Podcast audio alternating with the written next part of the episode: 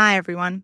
My name is Roni Firone, and this is The Bigger Picture, where we sit down with experts to hear about their journeys, their insights, and the big ideas that drive them. Stay tuned for today's episode.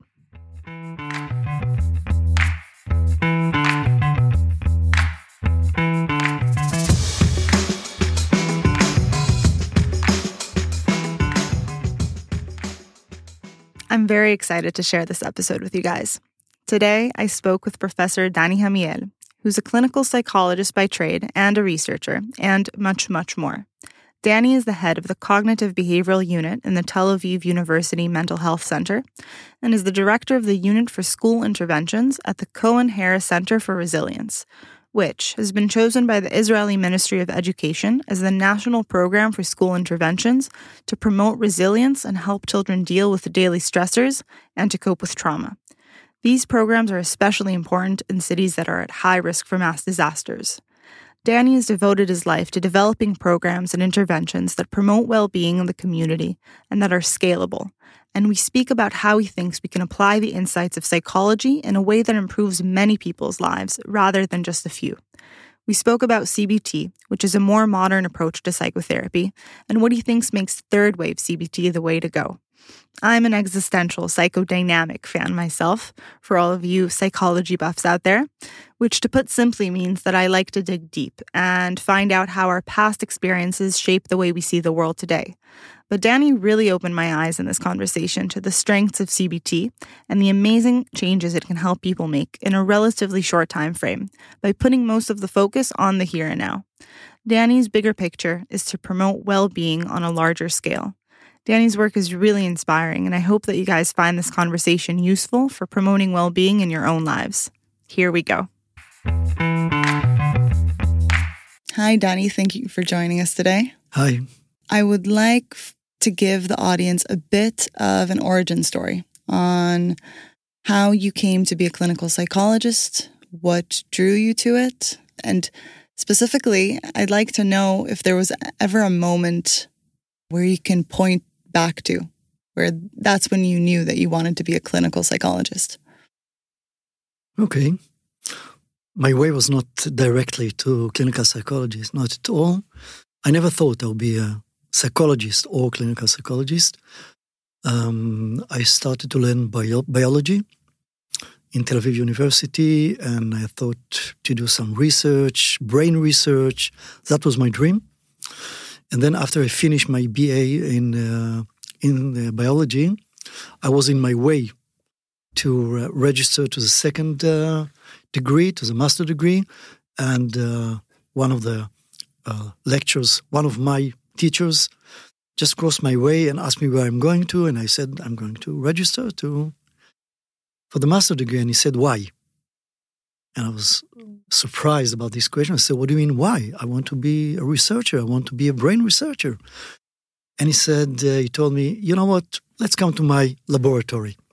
And we went up to his laboratory in, in the university. Six, I remember it as it was yesterday, sixth floor. And he told me, Look, look around you. I said, Okay. He said, That's what you want to do in your life? Hmm. And I said, Yes. Uh, and he said, Well, sorry to tell you that, but I don't think that you'll be a good researcher. I said, Why? Interesting. Why do you say that? And he said, You're not stubborn enough. You're not uh, obsessive enough in order to be a researcher. And I think you have to work with people. Wow. It was a shock for me. Yeah, what uh, a revelation. Yes. And uh, just to hear it from my, my teacher, I mean, not even a very uh, close person to me. And I went home, uh, went through a white night. Yeah. Uh, some tears. Yeah. And then I said, he's right. But yeah, still, I was in my way to philosophy and okay. I learned philosophy first. And was and, and then I, I, found out I, uh, just again the uh, again the first degree. Okay, okay. In philosophy uh, from the beginning. The second year, I already knew it's not my direction. Why I, not? What? What? because it was feel? too abstract. To uh, not really with people. Okay. Right. Right. And uh, I knew it, it's not enough for me, but I finished. I, I finished uh, philosophy, and then I went to psychology, and yet it wasn't to be a clinical psychologist. It was never crossed my mind. Even when I finished my first degree in psychology, I never thought I would be a psychologist, and uh, I went to learn clinical psychology just for interest. Amazing. That's it.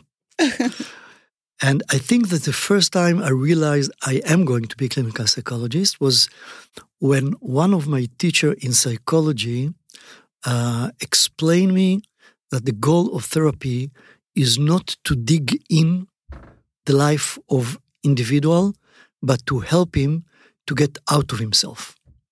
Because it, it really looks to me, I didn't like the idea of digging in the life of yeah, a person. The psychodynamic, psychoanalytic. Right. right. And it was like too narcissistic for me to to dig in the in, in one person life. But at the time that he uh, opened for me a new world, a new uh, uh, with some new attitudes and psychotherapies that are not related to uh, psychodynamic, uh, I opened my eyes and I said, well, maybe I can do that. If the purpose is just to overcome your own life, to get out of your life and not to be stuck uh, to, in your life. To get out of the rut that you're in. Yes. You see, even when I think even today about anxiety, for example, or depression, it looks like why you're so important to be anxious about yourself. It's all, it's always about you and you and you and you, and you have to overcome this kind of looking about yourself only in order to overcome anxiety or to overcome depression. And in my way, I chose in uh, different directions that helped me to do that. Different psychotherapists, uh, psychotherapists that was not directed inside the person to uh, find out what's going on inside, but to help the person to get out. And a good example of that, maybe maybe some of the audience uh, uh, knows it. It's related to Viktor Frankl. Yes, yes. And the logotherapy of Viktor Frankl. I think that uh, when I realized that I can uh, help people uh, to look for meaning in their lives and right. to see the meaning as a tool to get out of your problems. Right. I said, well, that's that's it. I, I like it. Amazing. And just to give people a bit of a background, in, in, a sentence, can you tell us what Viktor Frankl's big message is? It is meaning, but yes. just... well, Viktor Frankl was uh, um, a big trouble for Freud and his friends. True, because he said that things could be uh, more simple. That in order to overcome uh, your that the anxiety or the depression are getting into uh, an, the emptiness of the person, the vacuum. And if you feel the vacuum, if you feel this emptiness of the person with meaning, then you can get rid of the anxiety and the depression. So all his, uh, his therapy, the logotherapy, the, like the meaning therapy, was to help people to search for meaning as, as a main tool in psychotherapy. And I think, you know, we, we jumped into it already, but one of the things that is important to understand around meaning is that you do find it oftentimes in the service of others or coming out of yourself and exactly. through assuming responsibility. Exactly, you got it. That's, that's exactly to get out of yourself and related to other people. You always find the meaning outside and not inside. And he was famous about his saying that the door for meaning is to go is the door outside and not the door inside. Incredible. And that goes against a lot of thinking today of um, we have this whole field of self help, right? Which is a very uh, self centered approach. It is very much focusing on yourself and your own betterment. And this is a very different voice from what we're used to. Not necessarily, because okay. you can you can do self help. I mean, you can work on self help um, material that relate to this stuff to go out right. of yourself. So self help, it's it's an area. It's a, it's a big area today. Even the uh, therapy by the internet mm-hmm. is self help. I right. mean, not Zoom therapy, okay, or um, writing therapies that you write to your uh, chat therapy. It's it's not it's not self it's not self help. Self help is that you are standing in front of a computer program. That the computer program is a kind of uh, smart uh, smart machine, okay, that can give you answers, but actually you're talking to yourself, right, and you're treating yourself. And uh, of course uh, specific uh, self-help books doing the same. You're you're talking to yourself. So it's a good self-help. It's not necessarily bad. Right. It doesn't necessarily have to go down a path of um, you know narcissism or right. anything like that. Right. Okay. So as you were saying you found this approach that focused more on helping people come out of themselves and that was much more different than the psychoanalytic approach. So, can you tell us a bit about this approach that you found, uh, and you know, give it a name, and what what about it um, do you connect with and think is effective? Okay, I think that first of all, it was a humanistic psychotherapy, like by uh, William Rogers and his friends, and what I found in these areas is the belief in the freedom of a person, of the of the individual, that you can relate to your freedom, that you can uh, uh, get in touch to your freedom, and the past is not necessarily an obstacle. Like you don't have necessarily to solve your past in order to go to go ahead and to find some new things in your life. Because in psychoanalytic theory and practice, you deal with the past you have to you solve have something. to deal it. You yes, have to you, deal with it until. Yes, you have to find a solution to your. First of all, you have to understand where, what is the source of your problem, and then you have to solve it in some way. And in the humanistic uh, fields of psychotherapy, you don't have to do that. You have you have to find the power, and many times the power is you get the power from relationship. Uh, in order to overcome your problem. And it's true that sometimes if you have like deep problems, you have difficulties to relate to other people. So many times the, uh, the purpose of therapy is directly to help you how to relate to other people, how to create more um, um, uh, equal relationship with other people, how to learn to learn how to be assertive, um, um, and these are the specifically humanistic theories. Uh, catch my mind, and uh, I thought this is this is a way. And actually, Viktor Frankl is one of them. Is also related right. to the humanistic uh, uh humanistic approaches. But I, when I do my uh, internship in psychology, it was dynamic. It was completely dynamic, and my supervisors they were very nice to me. They understood that I'm doing something different, but they respected that and said, It's okay. It's okay. As long as you know what you're doing, even though it's not our way, it's okay. And till today, I'm really grateful for that. That they absolutely, yeah, they were very open for that. But then, when I finished my internship, one turning point was that there was a, a big strike, a, a big psychologist strike in Israel, and it was, I mean, for a good reason, because salary of psychologists in the public uh, service is always low. But nobody cares. nobody. I mean, it was like, who cares? Who cares when psychologists are on strike? I mean, a few months before there was a, a physician uh, stroke, and all the country was like around it. And yeah, up in arms about it. Yes, who cares about who cares about psychologists? And First, I was insulted a little bit, and I said, "How come? I learned so so many years for that, and nobody cares."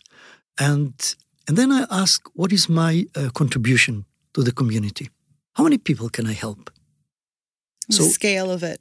Yes, like my my uh, my wife is a physician. She is a pediatric and pediatrician, and she like she's treating like I don't know, 10, 20 kids a day and I, if I'm doing psychodynamic therapy, and most psychologists at that time, I'm talking about the 90s, most psychologists did uh, psychodynamic therapy, then maybe I can do 20 sessions a week. And if uh, average psychotherapy is two years, it means that I can help 10 people a year. She's doing it a day. Wow. And I said, well, maybe this is a good reason why nobody cares because our impact on society is so small. That the, the the only group that's uh... very very small group of people can can can be helped by that, can get some benefit of that. So I wonder maybe I'm doing something wrong. And that's when I went to the US and I learned CBT, okay. and then cognitive behavioral therapy, which is an uh, psychotherapy. First of all, it's much shorter therapy, so around three, six, four months uh, compared to two years, and it was more, more direct, more simple. Uh, deals with the present, deal with the coping models of the person, more common sense for people. And I found it m- much better for me and for my patient. I mean, the, the, if you want to say a few words about the, the CBT principles, yes, it's really simple. It's like um, usually we uh, we blame reality on our on our problems. Like we can say, I am depressed because uh, my wife left me. But if it's so, why do you go to psychotherapy? If the reason is that your wife left, so how can I help you? Okay, do, do you really expect me to to change reality? To change you, reality, right? to talk to your wife? No. Okay, there should be some mediator between reality and my reaction and my emotion. And for CBT, it was my beliefs, my thoughts, so, if, for example, I believe that uh, I'm I'm okay, and although I lost my wife and I loved my wife, I probably will find another partner for myself. I'll be sad, but I will not be depressed. But if my belief is that I'm a loser, and there was one chance in my life that one woman agreed to be with me, and now even she doesn't want to be with me, and that's it, then I'll be depressed. So the goal of therapy is my belief system, is my thoughts. So if I can make my thought more realistic, more balanced, not so extreme, I can change my emotion. So if, for example, instead of saying,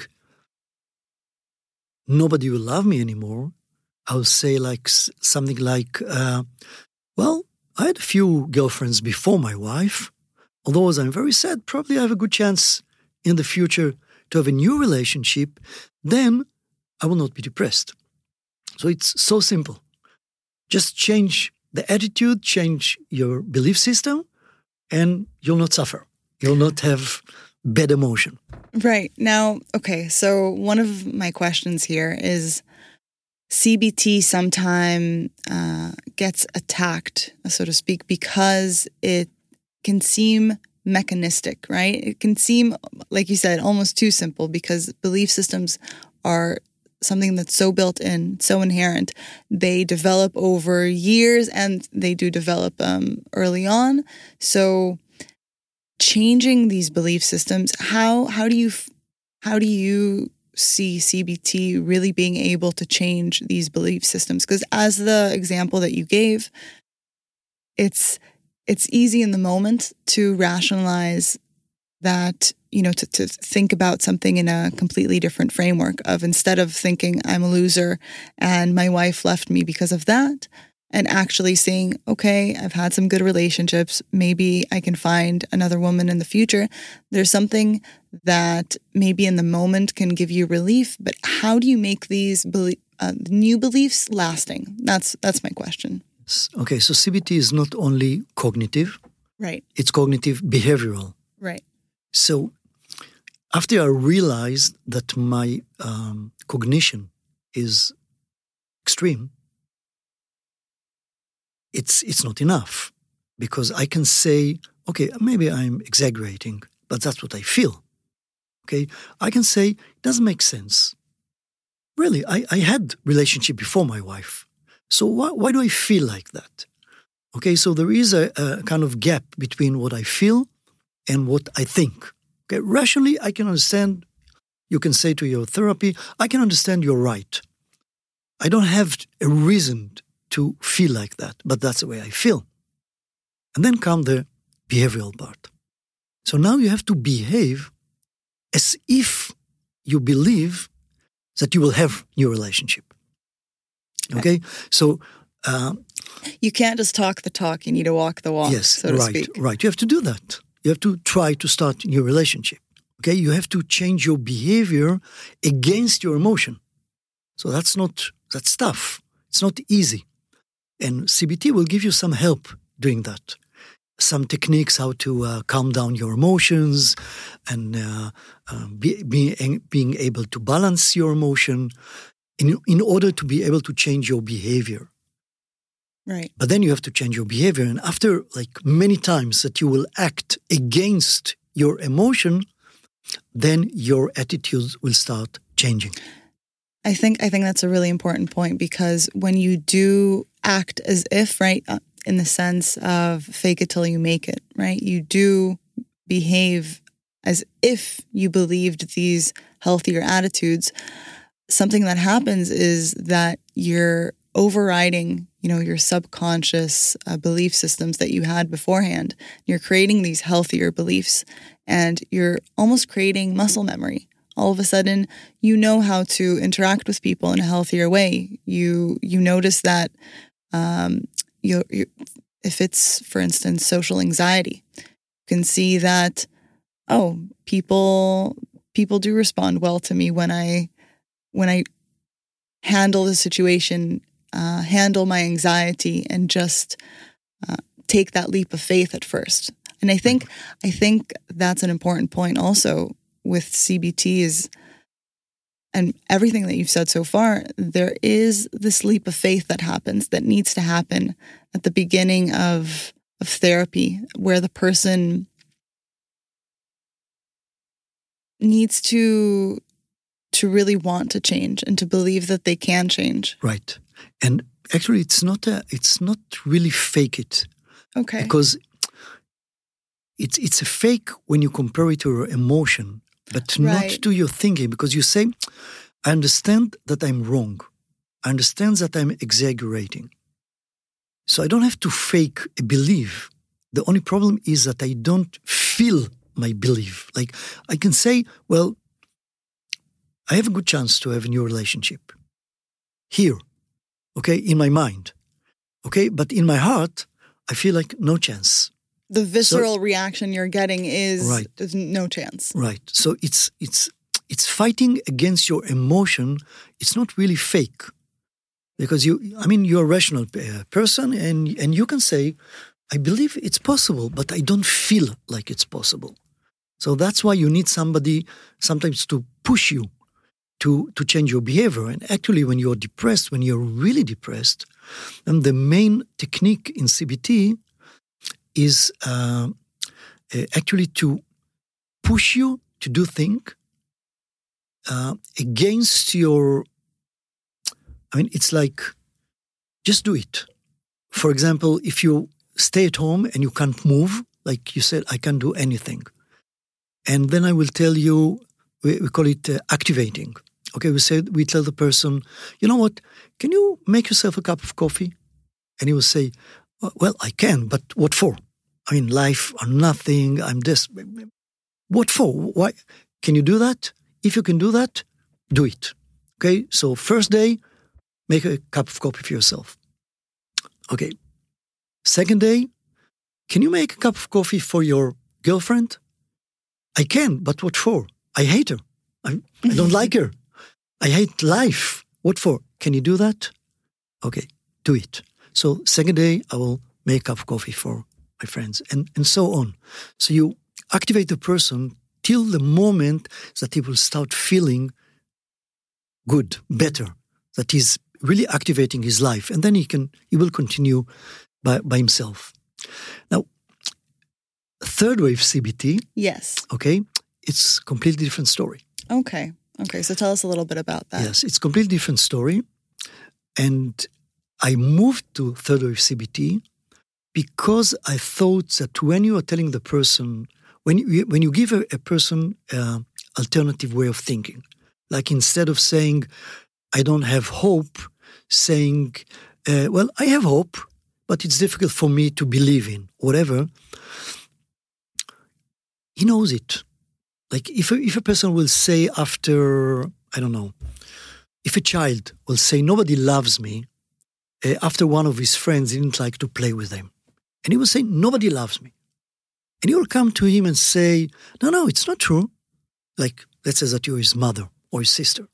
Okay, I love you. It's not going to help him.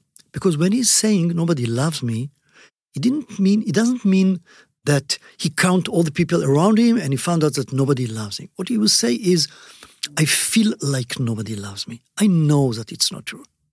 So I don't need a therapist to tell me that my way of thinking is extreme. I know it, and it's not going to help me. So when, many times in CBT, and that's one of the disadvantages of CBT, that you start, you get to the point that you start fighting with your patient, right. trying to convince him that he is exaggerating. And it's not the right way because actually he know that. And that's not the issue. The issue is again that he feels different. Right. So, and this this conversation, this dialogue that develops of these are the reasons you shouldn't be feeling this emotion don't help you get out right. of the emotion. Right. Even makes you even more stupid. How, how come you feel like that if it doesn't make any sense? It makes you feel crazy. Right. You're crazy. okay. And I would say when I'm doing third wave CBT, I would say, you're right. You're right. I mean, I'm not fighting with you. If you feel like that, you feel like that. But let's say, what's your problem? What is your problem? Is your problem right now that nobody loves you? Or is your problem is that you feel right now or think right now that nobody loves you? Okay? For example, when you sleep, when you are asleep, you don't feel it. Okay? You feel okay. Okay? You feel it now because it's in your mind, in your mind. And our purpose is not to change your mind. Our purpose is to help you to uh, contain the thought, to contain the uh, emotions that related to the thought, and not let the emotion and the thought to activate you. So we are not, we completely ignore the cognitive issue or the rational issue. Maybe you're right. Maybe you're right. Maybe nobody loves you. Yet, this kind of thought activate you in the wrong direction. Actually, many times it will uh, um, bring you uh, act against your own uh, against your own values, against your all, against yourself. So, for example, if you have social anxiety, okay, and you are afraid to talk when other people are around you, and now you, let's say that you're a student, and you raise your hand to talk in class, and you have this feeling, oh, it's not good. Everybody's going to laugh at me. It's a disaster. Okay. Now, I can't convince you that this will not happen.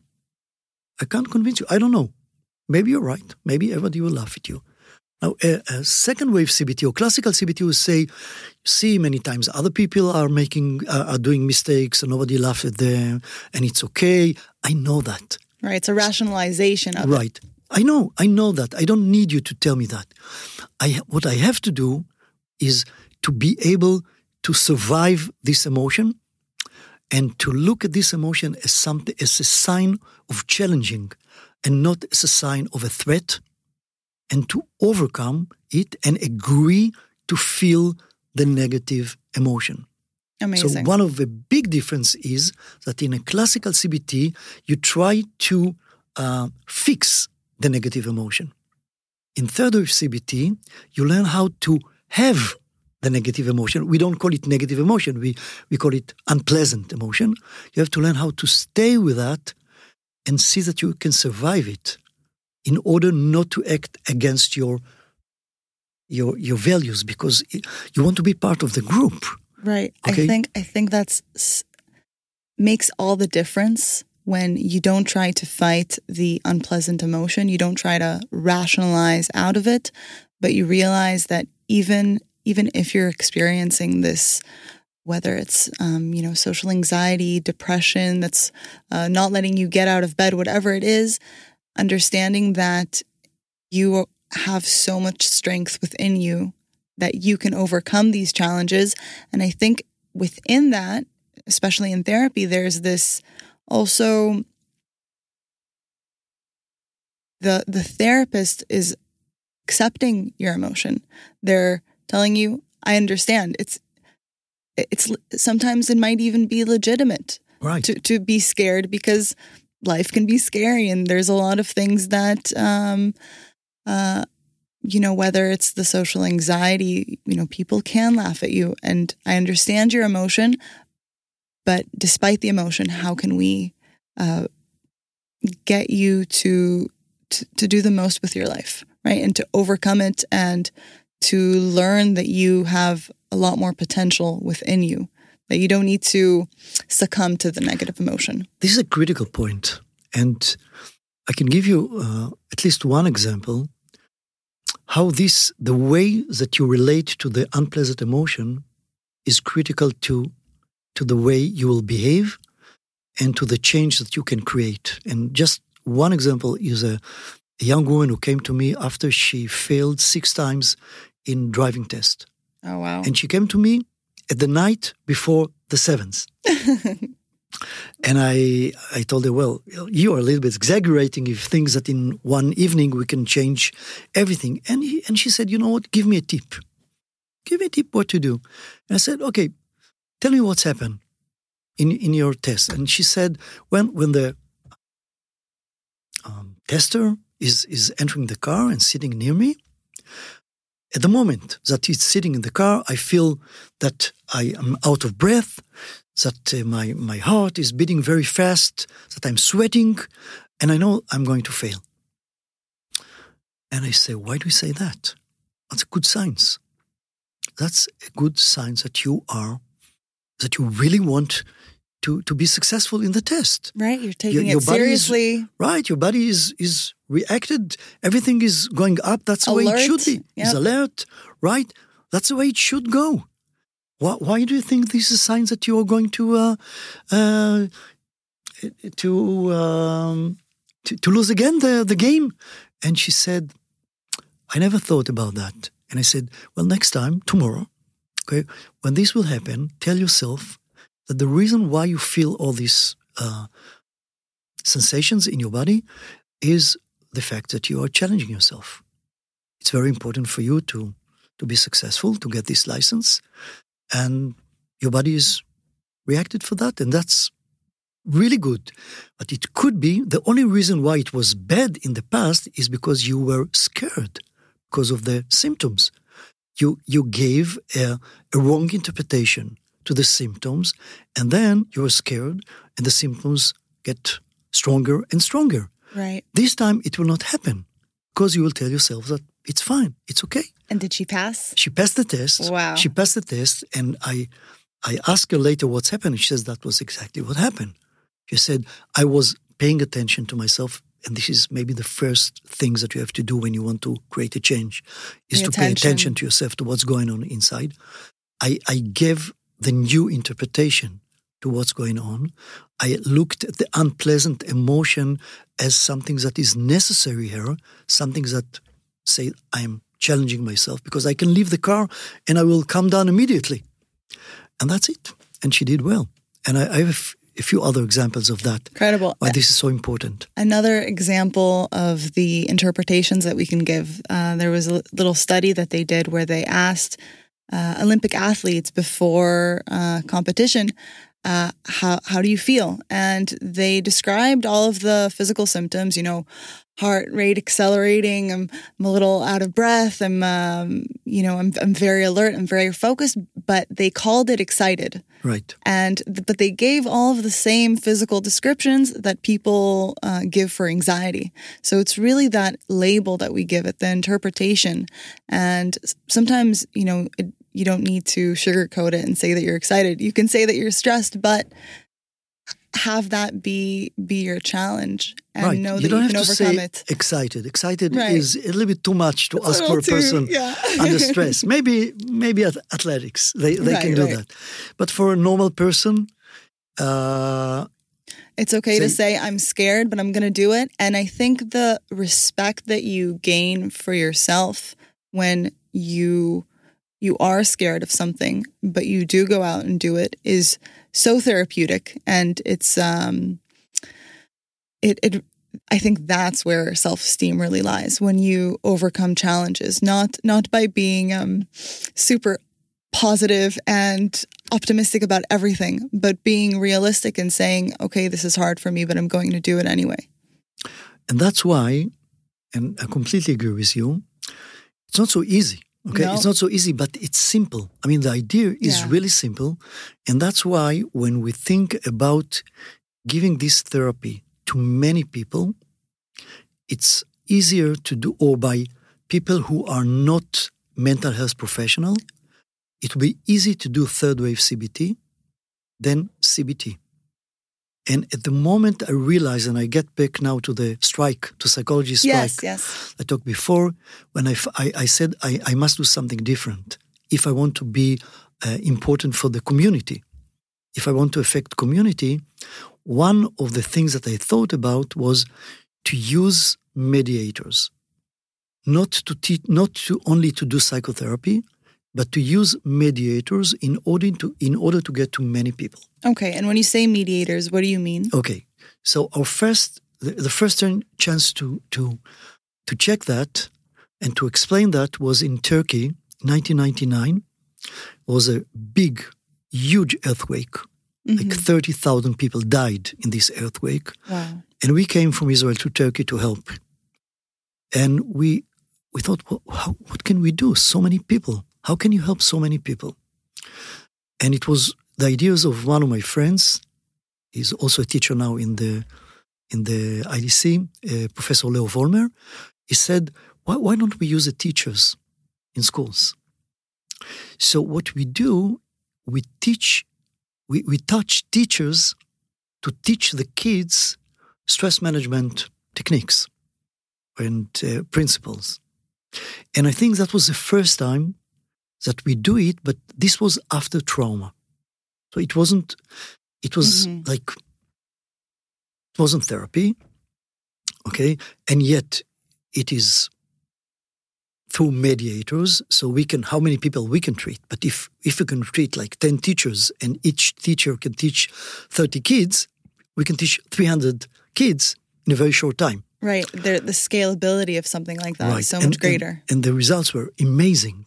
Like the, the dec- decrease in PTSD symptoms in uh, a month and a half was by 50% compared to other students who didn't go through this uh, uh, pr- um, um, program. When we came to Israel, when we came back to Israel, I thought, why do we have to wait for traumatic event? Let's do it as prevention. right. You don't have to wait for the crisis Right. to hit. And we know that, like in the Western world, every moment 20, 25% of the people suffer from psychiatric disorders. One of four person in the Western world is suffering from psychiatric disorder. It's a huge number. There is no chance you can get to so many people. So the idea was prevention. And we started it like 20 years ago. And uh, our first chance to check it, to, to make a good research, was in 2007, uh, before a war in the southern part of Israel, when we uh, had the chance to get to half of the students, elementary school students in uh, uh, Ashkelon, a small town uh, in the uh, southern part of Israel. And we have the lucky of researcher like we have a chance only to help 50% of the students. Right. It was the first year of the program. So we went to the half of the schools in Ashkelon. And then there was a war. And the program was not about war. Okay. The, the mediator, the teachers teach, were, teaching the kids how to deal with normal challenges. Like my father was uh, shouting at me, uh, and my friends did not uh, um, in, um, ask me to, to one of a party or whatever, invite me to a party. The usual concerns. Usual, yes, usual challenges of a kids. No wars, no earthquakes, nothing. And then we got the same, exactly the same results. Like 50, we have 50% less PTSD kids in the group that went through the program compared to the other kids who Incredible. didn't go through the program. So this is really what I think it was the first study in the world that show that uh, univer- is that you can do universal prevention. Like it's not preventing, I don't know, suicide or preventing uh, eating disorders or preventing uh, bullying. It is universal prevention. I think it's a proof of concept that you can have a global impact, right? You can have an impact on the collective well being of an entire group on a large scale. And we think of therapy, we think of mental health as this very individualistic thing. But here there was a community that you were able to help of kids. Right. This was my dream. And actually, this year's we are giving the program to the uh, Educational Ministry of Israel, and it's going to be official uh, uh, part of the official uh, pro, uh, um, educational uh, program of every student in Israel like every student in Israel is going to get resilience program okay, uh, so a few times in his in his life, like in the kindergarten, second grade, uh, sixth grades, and then at the uh, tenth grade. Okay. And this is by the Harris Resilience Center that I'm part of it. I'm not the only person there. Uh, and right now we are just giving all the material to the uh, Israeli Ministry of Education, and already about 800,000 students already went through the program. That's in incredible. Israel. That's incredible. That can really make lasting change and very, very substantial impact. I want us to kind of break down this idea of resilience. Like you said, it's a resilience program. I want to get into the building blocks of what that means, right? First, a few examples maybe of the the intervention itself and what you teach the the teachers and what they pass on to the children. Uh, and then let's get a bit into what is resilience. Okay. Um, maybe go the other direction. Okay. Maybe, maybe let's say first what is resilience, and then what are the how can we deliver resilience to the kids, or not only to the kids because it's not only a program for kids. Okay, let's do, do, it. We do the program from uh, age actually three months to wow. eighty. Wow. All, all really uh, big variety of, uh, of of ages, and what we think is that when the world outside is not, let's say how to say, cooperating with us. Mm-hmm. Like we don't get what we want. Exactly. And this is this happened many times. okay, and there is a gap between our expectation and what we have. So there is frustration. And resilience is how to uh, deal with this frustration of this gap between what we have and what we like to have. And like there are three areas, three main areas in which we can find the gap. First of all, is in ourselves. We want to be more beautiful, more smart. We want to be more strong. Uh, we're not satisfied with ourselves. One reason for frustration. Another reason of frustration is the relation to other people. We want other people to love us, to appreciate us, and it's not always the story. So is, there is another frustration. And the last frustration is life. Destiny. I know things happen to us that we cannot control. And in all these three areas, although we don't have complete control, we have some control. Like if you're not satisfied with ourselves, we can challenge ourselves. We can try to be better. Okay? We can try to improve ourselves. At the area of relationship, we can have we can be good from outside okay and try to make good relationships so it's not completely not up to us if people will like us or will appreciate or will appreciate us. And even destiny is not something that I mean we have to be responsible people. Okay, like we have to to I don't know to take care of ourselves, to to drive carefully and and so on. So in all these these three areas, we can have some uh, control, but the problem is when we try to get complete control. Mm-hmm. If we insist to be like something that we cannot be, if we insist that a specific person will like us, he has to like me, or he has to love me, or to appreciate me. And when we, uh, for example, uh, insist that we'll get be- uh, we'll get safely from here to Paris, hundred percent. If we want hundred percent confidence that we'll get safely to Paris, probably will not go to Paris. Right. Okay. And if we want hundred percent uh, to be sure that I, if I will um, ask a girl to date, she will say yes. I will not ask her to date me. Right. I like this idea of when you need 100% control or predictability, then you you become paralyzed. Right. You can't move because you can never have 100%. Right. So uh, you, you'll not have control at all. So we are talking about safeness instead of safety. Okay. Safeness is a feeling. I have to. I want. Uh, I want to have. Safeness means uh, sense of control, not control. Right, and I think there's uh, also belief in yourself in the sense of knowing that you can do hard things and knowing that even if something unpredictable, something um, that you weren't expecting. Uh, comes up at you, you'll still be able to know how to circumvent it and right. handle it. And, and if you want to try to predict everything, you'll be paralyzed. Exactly like that. So, teaching resilience is to teach how to do that.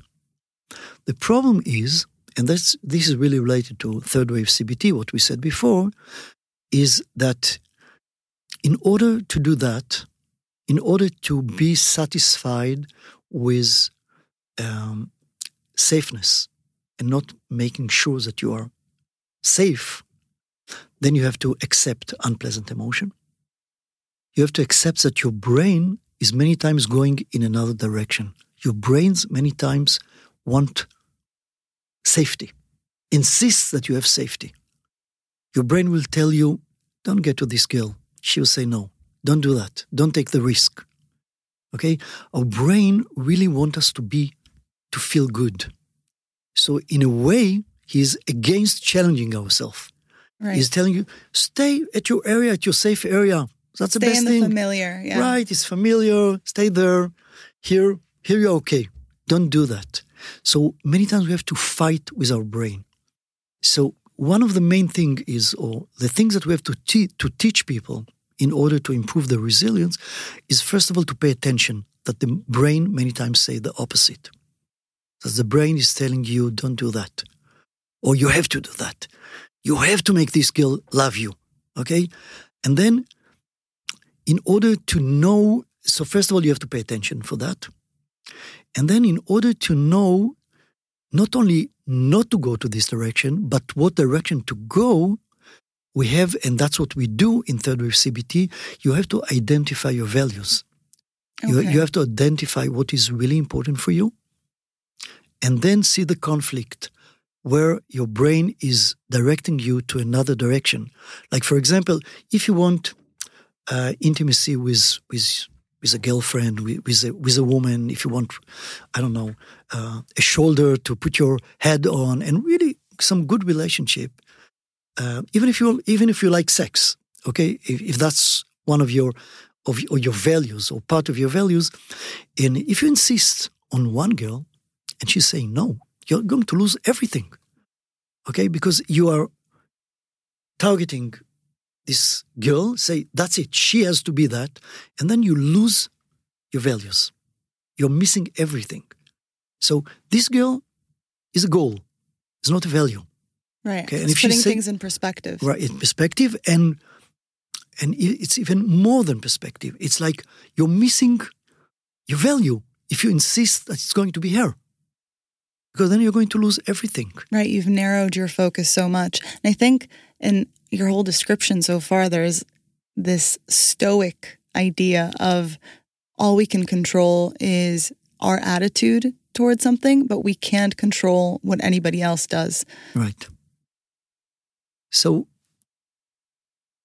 if if I want to make to make it more practical, Yeah. then I would say I have to learn how to manage my internal world when the external world is not playing exactly as I like it to play. So when I'm when I'm talking about my internal world, I'm talking about my physiology, I'm talking about my uh, cognition, about my emotion, my focus of attention. So when we are teaching the program, we are working on all these diamond, the uh, dimension. Sorry, Mhm. about all these dimension. So it will be, for example, physi- in- on the physiological dimension, we are teaching uh, slow breathing, Beautiful. which is extremely important technique. It's so powerful. It's, so simple and Right, it's so simple, effective. it's effective. It's effective not only emotionally, but also physically. I mean, there are hundreds or thousands of studies that shows how this is working. And we did even in the IDC with my student, we we did two studies. The first one we finished and we published how uh, how slow breathing as a unique technique helps people with test anxiety. Hmm. And now we're doing it with uh, PTSD. So breathing is very powerful technique by itself, just by itself. People who learn how to slow the breath. Um, Right. You can really bring the whole nervous system from a state of anxiety, of a stress response, to a relaxation response. And I think that's important to to just communicate to people because they might associate breathing as this um, you know, new age kind of practice, but it's so scientifically proven and it's so effective. Um, see, people are doing breathing for 2,000 years. right. So it must so be it's not working. new. It's not new in any way, and it's working, uh, and it's it should working, and it work, it's working, and sometimes it's easier to explain it not as a relaxation technique, but as a balancing technique. Mhm. Okay, usually if you're very if you are under a lot of stress, if you do your breathing, like if you are ten out of ten, you don't get to one, but many times you don't have to get to one. Okay, you get from ten to seven. Ten you're not efficient. Seven, you can do it. You can do it with stress. So it's it more fitting your uh, physiology to the situation than relaxation. Right. It's more adapting to the to the right level of stress. Right. that, the that you have to be optimal optimal level of Right. stress to function. right. So breathing and uh, there are some exercise of uh, muscle uh, relaxation, which are very important, and even uh, the pose of your body. is Mhm. important. Like we know that uh, in a specific, like it, w- the ways that you're sitting, for example, Right. like if you look just straight forward or if you look down, the, your way of thinking will be different. Right. These these um these poses that we assume completely change our physiology as well. It's it's a two-way highway. Right. There, the- it's go two directions, and although there are there are some um, dispute about this, the studies, Right. we know we know that i mean the, it's important. The posture of your body is important in many cases. Maybe not as it, it's not a it's it's not a solution okay? It's not enough that you will change your uh, posture and sit i don't know uh, um, in a like strong in a strong way Right. The power pose. they pow- have the yes, power, power pose. it's not, it's not enough. But if it's part of other things that you're doing, it, it's really help. We, we know it's it's very important. So this is physiology. Okay, we are working in. Uh, we are doing some um, emotional techniques. For example, um naming. Mhm. Naming of the emotion. We know that when you give a name to your emotion, there is a reduce, uh, even dramatic reduce at the level of your emotion. Like if you're, for example, I don't know, very angry, and you just stop and say to yourself, "How do I feel right now?" Say, "I'm angry." your emotion is going down dramatically. And I think, I think, first of all, that's amazing. And I think that it's partly due to this idea that, you know, when we, when we have an emotional response to something, there's, sometimes there's a call to action there. And when you, when you name your emotion, it's telling the brain, okay, I've understood what's going on. I'm aware. I, have gotten the signal enough now, right? And there's it paves the way to to deal with the emotion and to deal with the situation that elicited the emotion. Uh, and we, we did it with not we, but mm-hmm. uh, people, uh, researchers did it with functional MRI to prove that this is working. The, the amygdala is going down, the activity in the amygdala is decreasing dramatically when you name your emotion, and there is a lot of more action at the um, the more cognitive area of the of the brain when you do that. And one very nice application of that is in the kindergarten mm-hmm. when we teach the the kids to identify uh, four emotions like uh, happiness, uh, anger, sadness, and fear. And in the kindergarten that, they, that we are working, each each child when he come to the to the kindergarten, he has to choose uh, just I don't know a sticker with the face that uh, show his emotion and stick it on the on his drawer on his private drawer. Wow! The first thing that he's doing when he's when he's getting to the kindergarten, and the teacher said that this is really amazing. But many kids that used to be to come to the kindergarten very stressful or angry or afraid to leave their mother, they're just taking the sticker, like say, afraid, put it in the drawers and get into the kindergarten. That's amazing. Just playing. There's there's something in that where first of all it's directing their attention to emotions where a lot of times we don't teach kids to even pay attention to what they're feeling. And then there's the naming the emotion. And then there's this other part of owning your emotion and and being okay to to communicate how right. you're feeling. And the last thing is uh, recognition. Mm-hmm like they got recognition to their emotion. Mm-hmm. Like the, the teacher will say, I see that you are angry right now. And surprisingly enough, that's it's enough. Yeah. I mean, that's it. I'm angry and I get into the kindergarten. I just, you know now that I'm angry. That's it. Enough. It's amazing how uh, empathy is so simple and so effective. And it's really all we need, right? To have our emotional state seen by somebody else it's um, it's so healing, and to have kids learn this early on, I'm just thinking of how incredible, what an incredible impact it will have on their relationships uh, later on. To have these these tools and this knowledge. So, so it's exciting to do it with young people, mm-hmm. but at the same time, it's exciting to do it with old people. Okay. And we do it in people 80 years old. And I must be honest, I think that the best part of what we are doing. Wow. I like it. T- tell us about most. that. Because, you know, it's to deal with challenges of uh, young age, it's, it's obvious. But what about the challenges of old age, of the third age? Their challenge is not so nice. Their challenge is like, I don't know, how to lose abilities uh, with respect. Yeah, gracefully. And that's yes, not and, an easy task. Right. It's it's amazing how much power, strength they got from this kind of workshop. The people who are giving the workshop were people who just retired themselves. So they are looking for meaning for mm-hmm. their own life. They're learning the, the tools, they're learning the techniques on themselves, and then they give it to people 80, 85 years old to help them deal with elderly. And we get great results with that.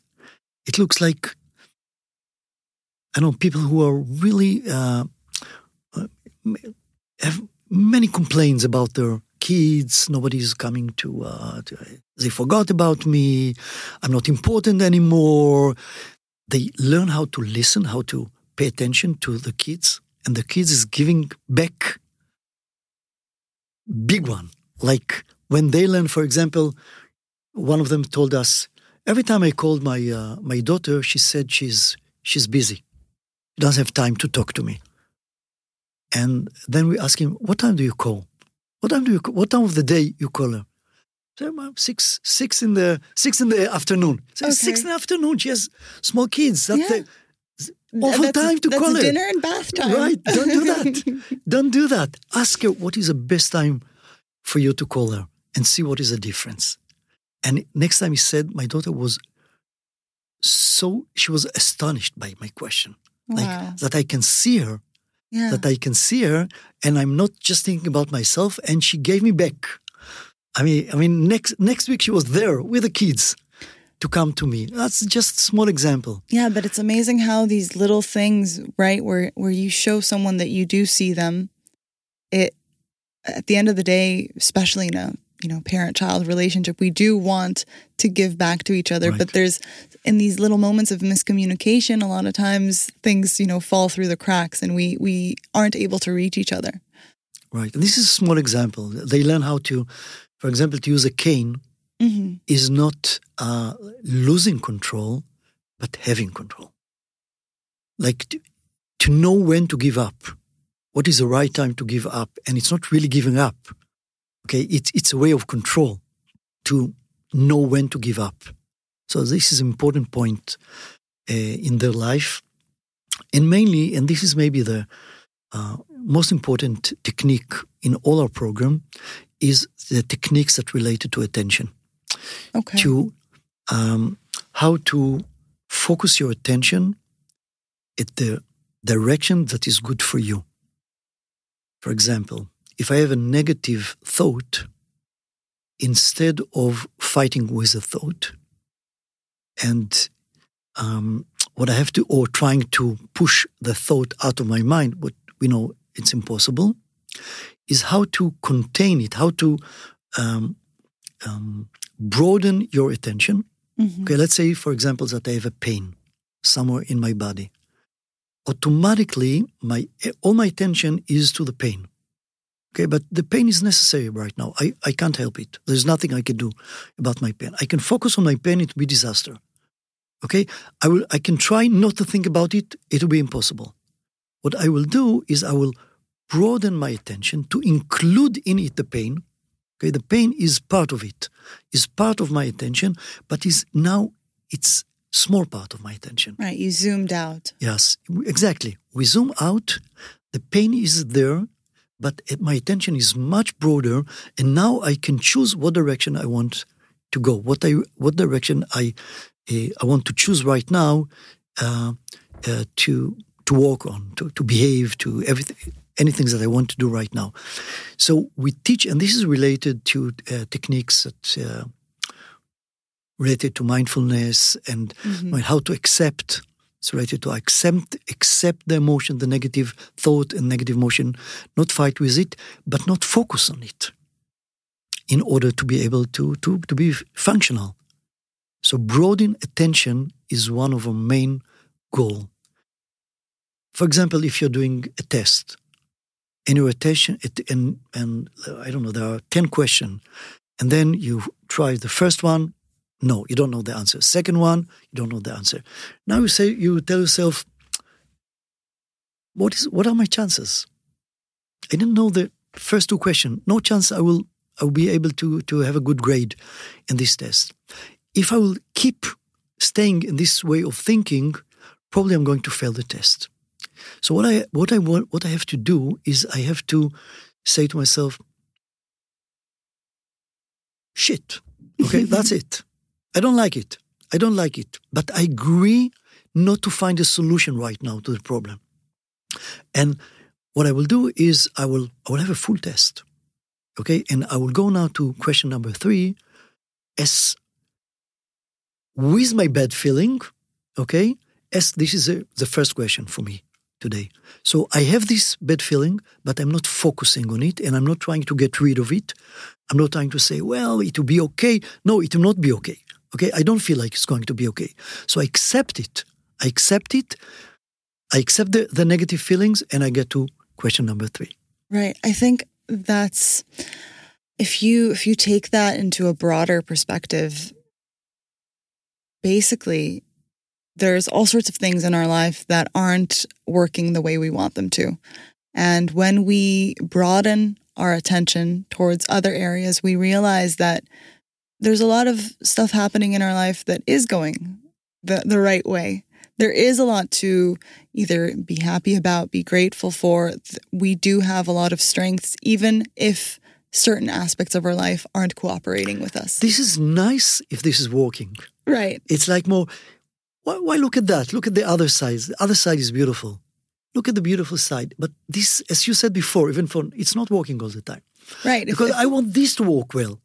I don't care that the other area areas are good. I want this to be okay. And that's the point that you have to say, okay, accept it that it's not working right now. Okay? I'm I'm not trying to uh, to tell you that it's okay. Yeah, I'm not sugarcoating it. Okay, it's, it's it sucks. It's, it's not nice. Yeah. It's not nice. Okay, but I'm asking you not to focus on that. Mm-hmm. Not even to focus on the on the nice thing. Yeah, you don't have to shift your attention away from it right. completely. Accept it, include it in your attention, and ask yourself what is the right thing for you to do right now. What is what are your values? What direction you want to go, and go this direction. This is important because uh, it's also include the issue of respecting the desires of the people. Like even if your desire is looks impossible, I will never tell any of my patients, it's too much for you. You can't do that. I will never tell him that. I will tell him, okay, do you agree to be in your way? To, to trust it? the process. Right. Just start start in this direction. You'll find your way. If you find that it's not right for you, go left or right. But just do it. And I, can give you, I don't know how, how, many times we have, how much time we have, but this is a really funny example. Yes, please. Okay. It's, it's, a, it's a, a patient who, many years ago, he gave me a permission to, to tell the story because it's really funny story. F- found to be a funny, funny story. He came to me and he said that he's, uh, he was really depressed because his girlfriend left him two years before. He was depressed. And he stopped his life He's no, he was no dating other girls. He was not working, maybe half time, really depressed. And uh, I asked him if what he did during these two years. Did he go to other ther- uh, He said, "Yes, I go to therapy, to therapy. It didn't work." I said, "Why didn't work?" And he said, "I went to one uh, therapist, and she said, you know, it's a big issue. You're obsessive about your ex girlfriend, and uh, I have to, to help you to get rid of this obsession. And we need some time to talk about your childhood, to see why you developed this kind of relationship and so on. Now, he was suffering a lot. He was like sending, I know, uh, dozens of messages every day to his girlfriends. Uh, I, you have to be with me. You ruin our lives. You, you did a big mistake. And for some reason, she didn't, I don't know, blocked him for some reason. He was really depressed. But he didn't want to give up his obsession to the girl. So he said, no, this therapy is not good for me. so he didn't really go to this therapy, one session. And then he went to another, another, this was probably psychodynamic therapy. Then he go to another therapist and he told him, well, you're obsessive. Again, the same thing. You're obsessive. I can help you. Get rid of the obsession. Said, no, I want the girl. so he came to me and I, I know I have to talk in a different language. And I told him, uh, okay. He said, what do you mean, okay? I help you to, to have this, uh, your girlfriend back. He said, you're crazy. so why do you say I'm crazy? You're looking for that for two years. Now you're saying that I'm crazy. So what's happened here? Okay, he was ambivalent. Okay, and every time when a person is has some kind of ambivalency, when you push one side, he'll push the other side. Mm-hmm. So when everybody is telling him, no chance, two years, forget about it. She has another boyfriend. For he will say, no, I have to get it. I have to get her. And when I told him I will help you to get her, he said, no chance. Wow. Okay, but it, it wasn't the, the, end of the story because it wasn't a manipulation for me. For my side, it wasn't manipulation because I, I, I really said, and I know it from my my uh, experience. How can I tell a person am I God? I'm, I'm God. I'm can, I can tell a person that this is not realistic. I saw really more, I mean, miracles much bigger than that, that somebody got back to his, girlf- his ex-girlfriend after two years. How can I tell him that it's not true? So I, it was an honest answer. I will do my best to help you to get back to your girlfriends. But I have two conditions, I told him. Okay. He said, What are the conditions? Say that you will agree to be in your way and that you will not harm yourself or her. He said, No problem. He said, Okay, listen, what the meaning of that, of the condition? Say, I will accept every everything that you will say if you're telling me that you will help me to uh, to get back to my girlfriends. I said, Okay, what you have to do is uh, to get back to your life, to normal life. And the meaning getting back to your normal life is to get back to work, date another girls, continue with your life. And he said, okay, so, but how can I bring my uh, ex-girlfriend back? I said, okay, uh, I'm not sure if I know how to do that, but I will, I, I really will do the best. And the best, I think, is to not to send her any message today. It was like eight o'clock in the morning. I found out he didn't send her any message yet. Probably she'll be really surprised to find out that full day no messages. And then tomorrow you'll send her one message. And this message you will say, I'm very sorry about the last two years that I was annoying you. I really love you. I really want you to be my girlfriend, back my girlfriend. I think that we have to live together. That's it. But I will send you, if it's okay with you, one message a month, just to remind you that I'm still there, that and that I love you and I want to be your boyfriend. That's it. Wow. And then, what happened after month? What happened? he got he, he, he got in love with some other girl okay. obsessively, okay. and he was agree to work about his obsession because he didn't want to lose the new one. Okay. So, in this case, I was really respecting his wish to get back to his girlfriend. So, really, who am I to say that it's impossible? And that opened the way to make change in his life. Right. Because if you agree to be in your way, okay, you you you target you, there is a goal. Okay. And the goal right now is your friend, is your girl, ex-girlfriend. But you really want love.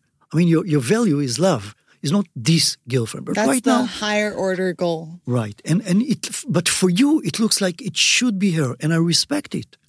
Okay, but I will give her a chance to act in a different way. And that's what happened. I learned a lot from this case. I really Wow. learned that it's it's really beneficial to respect the desires of, of other people unless they are harming the person himself or other people around him.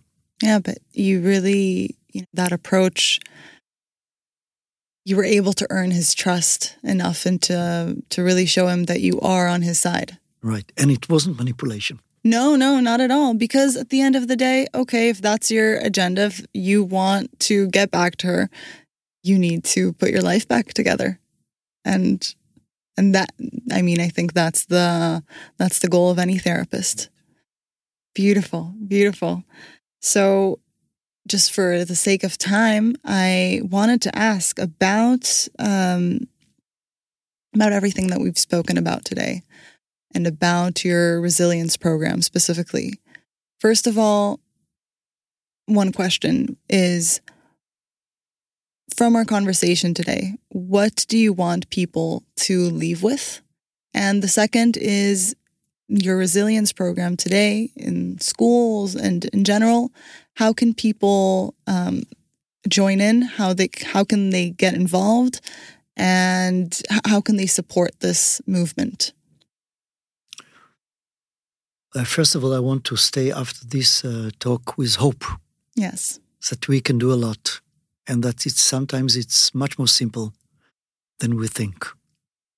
And that uh, the reason why simple things working is because basically in most, I think in every person, there is a healthy uh, basis that he can reach this this basis and and help himself. And the way to do it is not complicated. And you can find help with many uh, self help programs, not only our program, all over the world. people people don't know that uh, you can uh, that there is a lot of uh, internet programs that help people to get out of depression and anxiety and OCD and, and actually every psychiatric disorder uh, that and also to know when to go to psychotherapist. When it's too complicated to do it yourself and and and go to psychotherapy. There are also many programs in schools. Our program is not the only is not the only program. Also in israel is official is going to be the official one but even in israel there are many other programs and and there are all over the world there are good programs. Usually programs that are related to brain studies, new brain studies with new techniques that we know that they are working. We know that they are affecting uh, area of the brains that related to well-being, and that it's not enough to be not to be sick. It's not enough. We can do much better.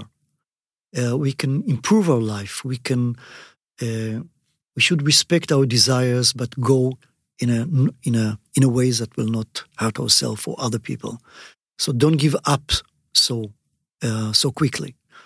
And uh, don't try to control completely your life because you ruin your life if you, if you try to control to completely control control your life. And if specifically people wants to to know about this program or um, we we have a, a website uh, also in English, Cohen Harris Resilience Center in Israel. But again, you don't have to go to our program. I mean, go look at your country, at your place, to uh, um, different programs that related to well-being. Uh, mindfulness is a great area to go. There are many workshops on mindfulness, and I didn't, I, I didn't give enough it, uh, enough time here to mm-hmm. this point. Just remind it in in one sentence. But mindfulness, I mean, the the this direction of learning how to be at the moment is is one of the maybe that will be a good point to to, clear, to clarify at the end. Okay. Is is one is one important part of compassion. Compassion is uh, is is not a new area, of course, but it's it's really up to date. Many people are dealing today with compassion, with using compassion to replace criticism. Self criticism is is is really harmful. You can, you can criticize your action. That's fine. You're not supposed to criticize yourself. But when you fail or you feel that you are not doing well or bad things happening to you, you can, you can criticize yourself. But the other direction is to get compassion. And there are three components of compassion. One, one component is being at the moment. So if you fail in something, then you should say, I failed right now. Okay? And if you failed right now, you can feel compassion for that. If you say, I'm a failure, no compassion for that. So one component is being in the moment. The other, the other component is all these good things that we have that usually we know only how to give to other people to comfort them, to say, We love you, you are okay, never mind that you failed, you are smart, you're fine, you're okay. Just all this good stuff that we have inside to learn how to give it to ourselves. And the third part is understanding that being, that having weakness, weaknesses, is part of being human being. And this is what is united us with other people. It's not make us different, but this is what is united us.